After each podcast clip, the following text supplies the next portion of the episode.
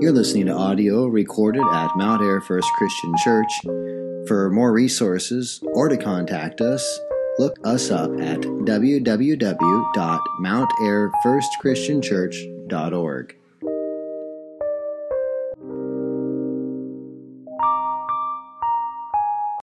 Luke 24, verses 1 through 12. But on the first day of the week, at early dawn, they went to the tomb, taking the spices they had prepared. And they found the stone rolled away from the tomb. But when they went in, they did not find the body of the Lord Jesus. While they were perplexed about this, behold, two men stood by them in dazzling apparel. And as they were frightened and bowed their faces to the ground, the men said to them, Why do you seek the living among the dead? He is not here, but he has risen. Remember how he told you while he was still in Galilee now the Son of Man must be delivered into the hands of sinful men and be crucified, and on the third day rise. And they remembered his words. And returning to the tomb, from the tomb, they told all these things to the eleven and to all the rest. Now it was Mary Magdalene and Joanna and Mary, the mother of James, and the other women with them who told these things to the apostles. But these words seemed to them an idle tale and they did not believe them. But Peter rose and ran to the tomb, stooping and looking in, and he saw the linen cloths by themselves, and he went home marveling at what had happened. Grass withers, the flower fades, the word of our God stands forever. So this morning, I'm going to try this out. I'm going to say, Christ is risen. Hey, happy Easter Sunday, January 12th, uh, 2020 at First Christian Church. Uh, no, it's not Easter Sunday, but here we are in a resurrection text, and here, hopefully, at First Christian Church in Mount Ayr, Iowa, the whole narrative of the gospel is the center of all that we do, which includes the life, death, burial, and resurrection of Jesus Christ. And so, one of the benefits of working systematically through uh, gospel and, and just the Bible as a whole, working through books, is that you, you come to texts at different points in the church calendar. Normally, this would be a very specific Easter Sunday passage where we're talking about the resurrection of Jesus Christ. But I think that it was like when um, we were going through Luke, and actually, I remember it very specifically because it was right after uh, Darla and I's whole ordeal that I came back and I had to preach on the Magnificat, on Mary's song of praise after the birth narrative, and that was like in September or October. So before, before Halloween, we were going through the birth narratives. And so it was, it, the, doing that, I think, helps um, de-traditionalize sort of those moments like as though the resurrection is something we talk about on Easter. Well, the resurrection of Jesus Christ is a fundamental linchpin in the reality of the Christian life that Jesus Christ has rose from the dead. And so hopefully as we have to take time to focus. This whole chapter, we'll do a few weeks in this last chapter in the Gospel of Luke, that's all about the realities of, of what it means that Christ has risen from the dead. So we are speaking about Easter Sunday in the middle of January. So we've entered now into this final chapter in the Gospel of Luke. All four gospel writers right, uh, talk about this reality of the resurrection of Jesus Christ, but none of them really gives the details of, of how that actually happened. Like we don't get the, the physiology of, of what it means, like that, like no one was in the tomb while Jesus was resurrected. Instead, what we get is this narrative that at some point, uh, as the sun is dawning, Christ, uh, the tomb is, the stone is rolled away, and, and Christ uh, becomes resurrects. He, he, he resurrects. He comes to life. So we don't get any mystical information on how the process actually worked. We just get the reality that it did happen. That Christ had really died, truly, uh, truly died.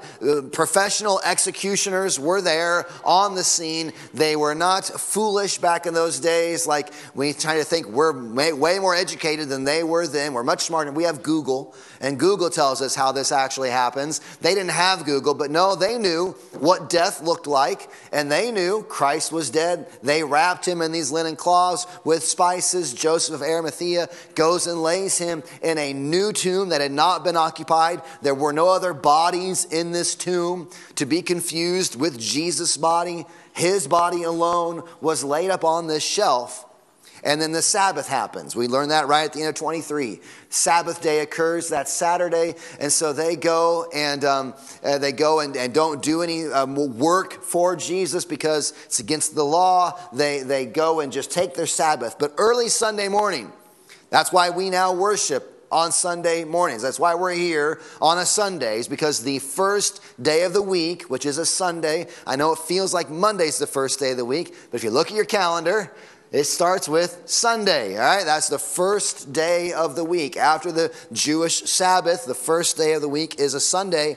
That is the day that Jesus raises from the dead. Now, we could spend a, a ton of time talking about all of the implications that, that are tied up in the reality of the resurrection. I, I pulled out a book that I have of uh, a guy wrote 50, 50 realities from the resurrection. It's called Risen. It's a, actually a very good book. I might get a few copies for Easter, but he just brings out 50. Here's 50 realities that are communicated to us in the resurrection of Jesus Christ. It's a, it's a huge reality, and there are many important things to see there. We see th- there are truths that are more fully expounded to us in the epistles, right? The, the, uh, the writers of the rest of the New Testament bring, take up this argument of what it means that Christ has risen from the dead. And so we get sweeping sections from Paul talking about the reality of, of what it means that Christ rose from the dead. We, we know that Christ has victory over sin and death because though he did really bear those on the cross in our place, he has victory over them. He, he became sin for us. The result of sin is death, yet Jesus lives. He beat death. It shows the, it confirms for us God's um, approval of Christ's sacrifice, in that God did raise Jesus from the dead. God accepted his sacrifice. We know that Jesus is a true prophet because he said he would raise from the dead, and then he did. There are, there are tons of, of implications from and theological truths to consider because of the resurrection. And we will get there, I think, as we get into really the centerpiece of Luke's resurrection narrative, which is this uh, the walk to Emmaus that is next week. But this morning, as we're just here at the beginning of the Gospel of, of chapter 24 of this Gospel of Luke, there are some details in this narrative that I think are unique to this section and, and very important for us that we don't tend to emphasize on Easter Sunday as much because we're trying to get the big picture idea out to those who happen to show up on Easter Sunday. Well, here we are in January, so it's just us good old standbys. And what, what, what's going on here in, in this resurrection narrative in Luke chapter 24? So there's three things that I want to emphasize this morning. And the first one is that Christ's physical body is his resurrected body. Luke labors the point that, that this is not some, Jesus doesn't get a new body. Jesus doesn't just materialize or make a new body. Jesus doesn't somehow, uh, you know, Star Trek get beamed into a, he's, or he's not a holograph, some spiritual existence. That the body that was Jesus, that he was incarnate in, this flesh body that Jesus had, becomes his resurrection body. Doesn't get a new one, doesn't become some spiritual body, but, but Luke labors this point. Something happens to this body of Jesus that was crucified, that was, that was scourged, that had a crown of thorns put on its head, that had a spear stuck into its side, that had nails pierced into its, its, its hands and feet, that body doesn't just decompose and disappear and get traded in for a new model. That physical body gets resurrected. And, and we know Luke labors this point because of the details we have here. They go to this new tomb in which only Jesus' body has been laid, and it's empty. There's, there's no body there. If, if it didn't matter that Jesus had, a phys- had the same physical body, they could have just, well, there's the body of Jesus, and they walk out and they meet Jesus later. Like, wouldn't that have been, that, that would have been incredible on its own. I mean, you could, you could, you can imagine the narrative in such a way that, that um, they, they bury Jesus, he's in the tomb, and then they all go to the upper room, and all of a sudden, Jesus is there among them. And they recognize him because he's Jesus, and they're like, How did this happen? Your bodies, we buried you, but now here you are. And you could see that in and of itself would have been a miraculous event, right? that all of a sudden, this body that we buried, now he's got a new one, and here he is. But, but he doesn't do that. There is continuity. There is, there is continuity between this physical body of Jesus and his resurrected body. The body that Jesus walked around in while he was here on earth has gone missing. It's not left behind. In fact, Peter goes and he runs, right? And he stoops and he looks in. Now, these, these narratives, we know Peter and John was there as well. You can, you can harmonize all these gospels. There is, there's an angel that speaks, but we know from the other narratives there were two angels there. They looked like young boys. One of the gospel writers says a young boy who is there. So we, we know we harmonize all of these realities. But they go and what do they find? The linen cloths that they had wrapped around, wrapped around Jesus those are still there, but the body is gone. Jesus' body, this physical body that was crucified, that was his, is gone. The women cannot find his body. Peter finds only the burial cloths, making it clear that this is not a, a theft. This is not a discarding of this body of Jesus, but somehow the body that was in those wrappings is now out of those wrappings. Now, why do I labor this point? We don't normally, normally go on too long about this at Easter, but why is this important? Well, a couple of reasons. One reason is that Christians, we value the physical body.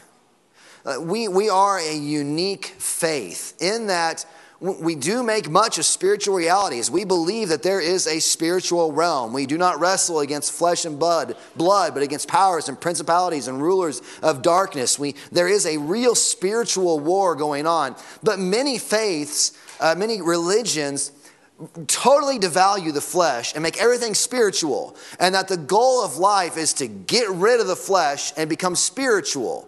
Uh, the, one of the goals of, of Buddhism is that the flesh and, and worries and desire itself, even, is bad. And so the goal is to get rid of all desire, get rid of all flesh, and enter into some sort of eternal state of spirituality that, that the body is bad. And there were many uh, early religions that, that Christianity was fighting against that really devalued the flesh.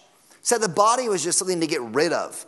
The body was just something to get through to get to a heightened state of spiritual being. Christianity is different.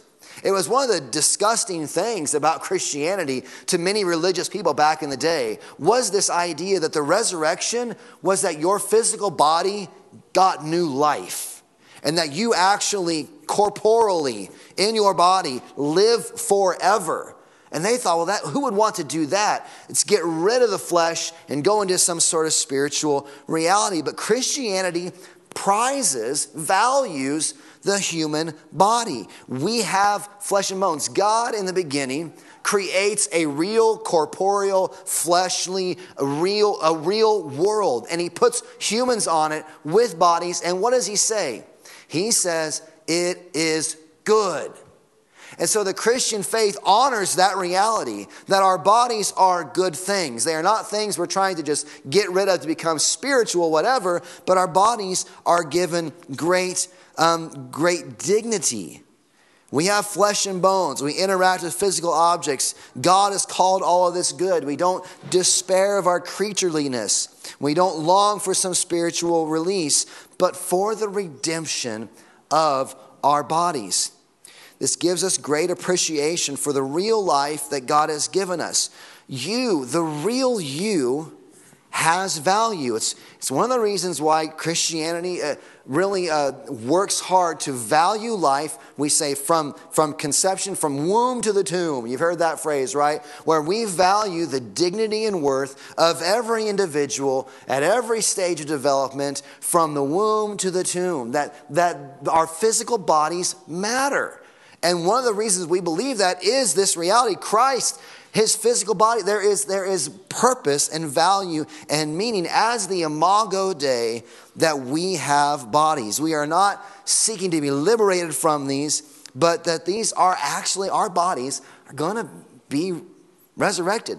For those who are in Christ, that it's a, it's a fascinating passage, 1 Corinthians 15, I think, that talks about the resurrection of our bodies, that they're going to be glorified. So it's, it's important because Christians value the body.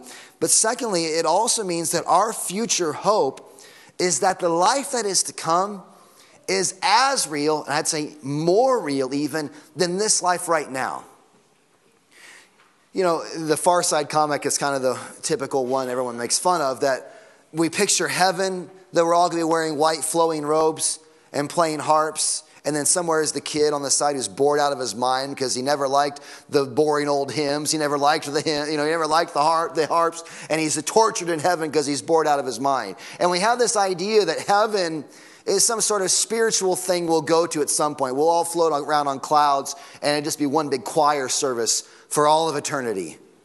And you've heard that imagery. Maybe you have, have had that image in your mind that that's what heaven is.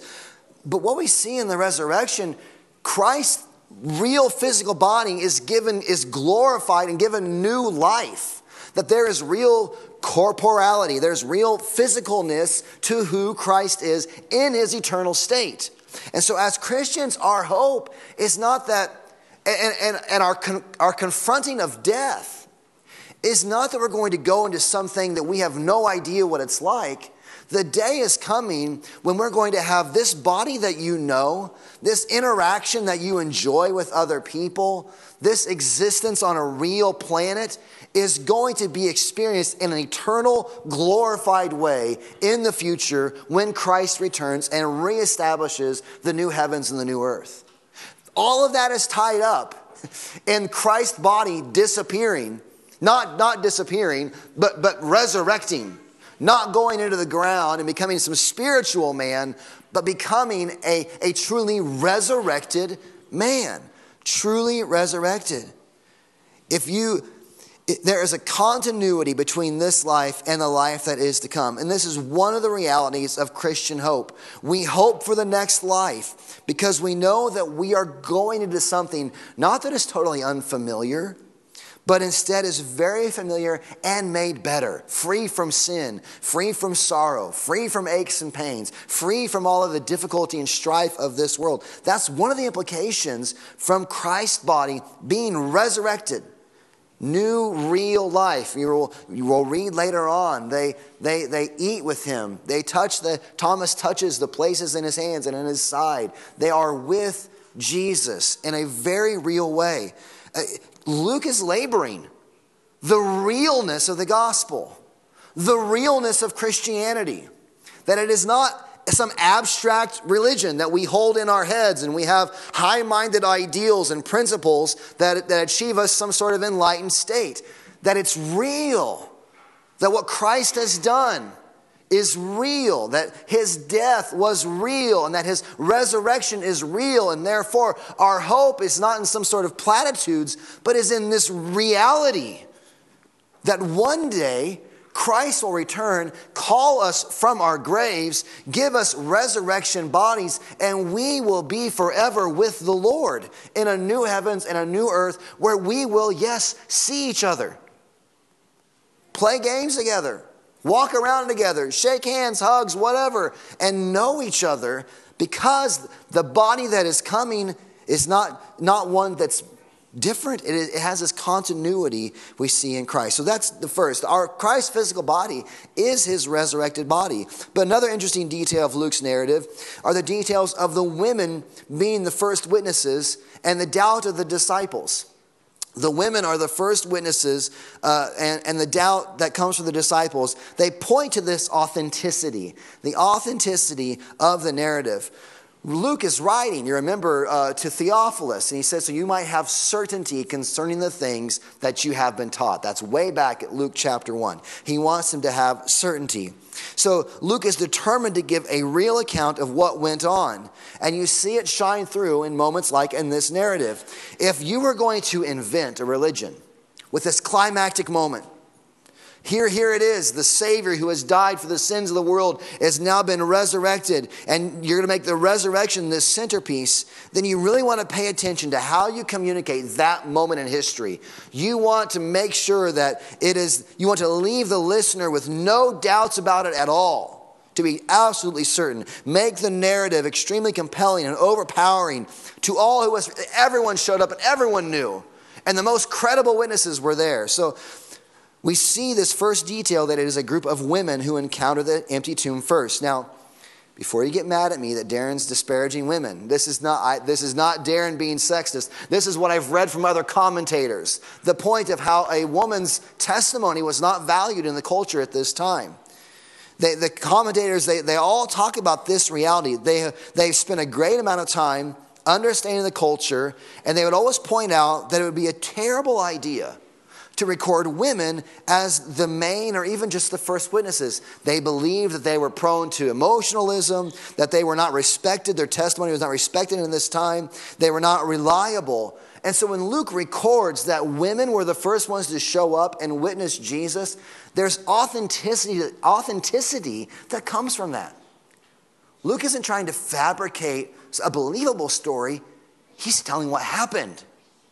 He's just telling what happened that these ladies went to give, to prepare the body, to put spices upon the body. And what happens? It isn't there. Having them be the first witnesses and to share the first news of the empty tomb would weaken it if you were making it up.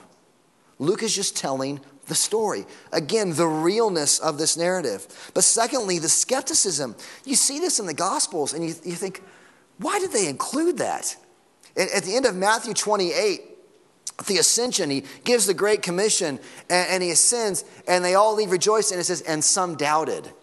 Like, well, why would you say that? Don't tell, don't, don't share that part. Say everyone believed and it was amazing. They had wonderful, it was just, it was incredible. Not a single person doubted. Why include this? I mean, don't this. It's a. It's not a selling point for confidence, right? Because they they verse eleven. These words seem to them an idle tale and they didn't believe him. Jesus has been raised from the dead, and the first disciples to hear about it, they don't really even believe it. Why is Luke sharing this? Because he's telling the truth. He's, you see the authenticity of the narrative. He isn't working to craft a story to be persuasive dishonestly. He's saying, here's what happened.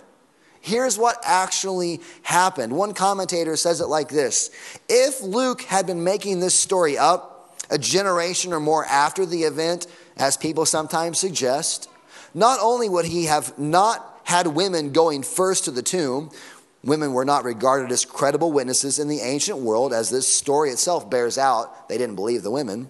Going on, he says, he would have had the apostles believe the story at once, ready to be models of faith and to lead the young church into God's future. No, it seemed to them a silly fantasy exactly the sort of thing they will have thought you'd expect from a few crazy women with grief and lack of sleep. N.T. Wright said that. Email him, not me.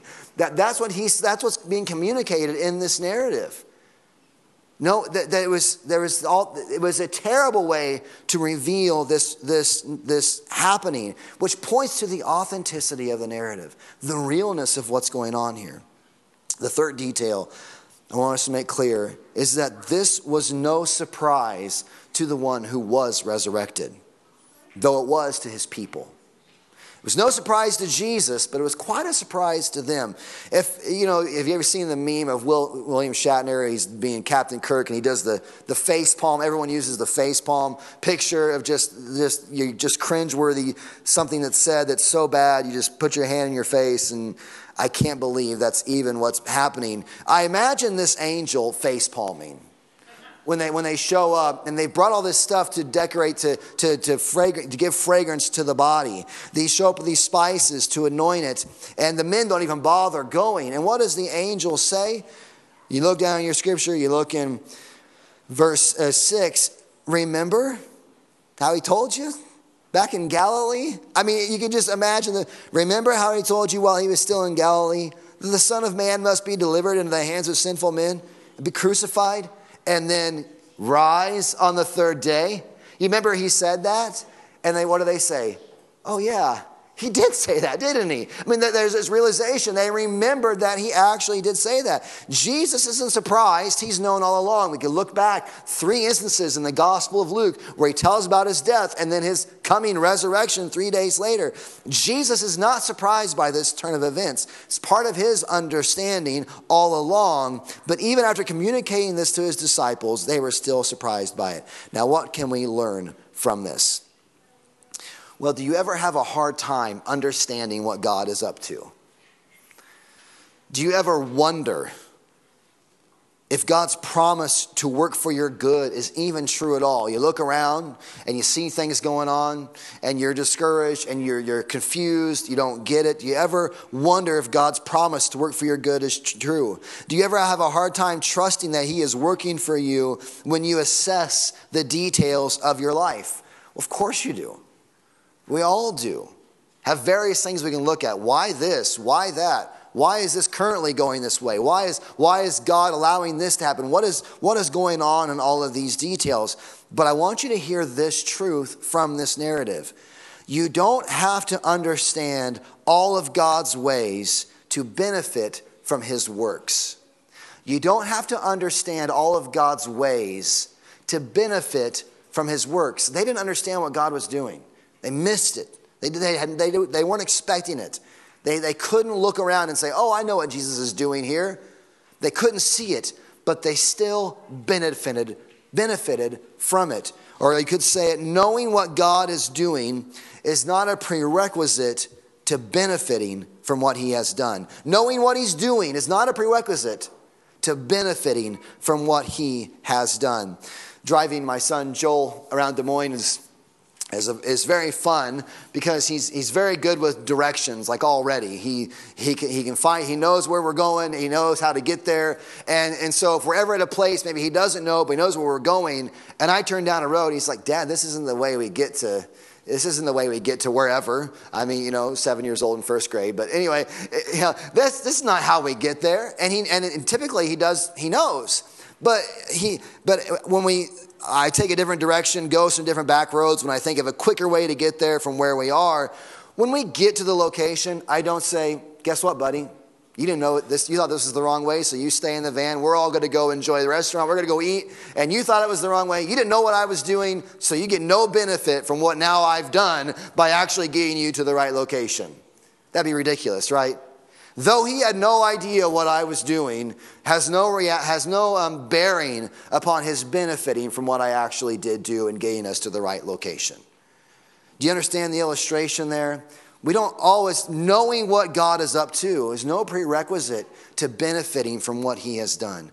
Christ in this work, this death upon the cross, this, this resurrection from the dead, the good that he is doing on behalf of his people, if you are his, you may look around and think, I did not know, I don't know where this thing is going. I don't know where that thing is going. I have no idea how God's going to wrap these things up for my ultimate good. I am lost at times with what God is doing.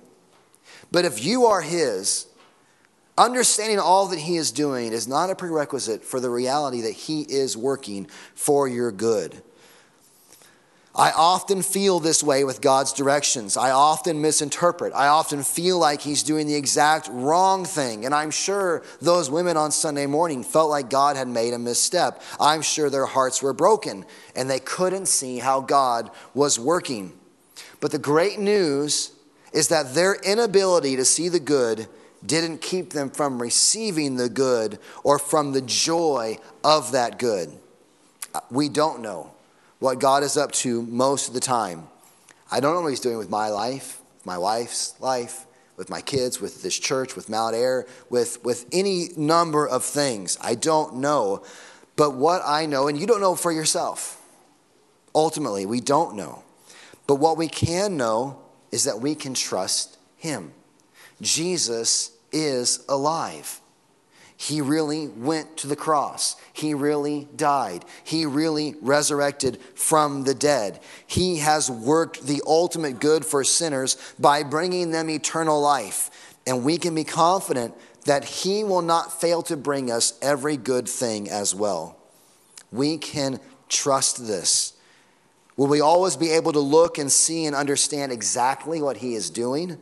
No.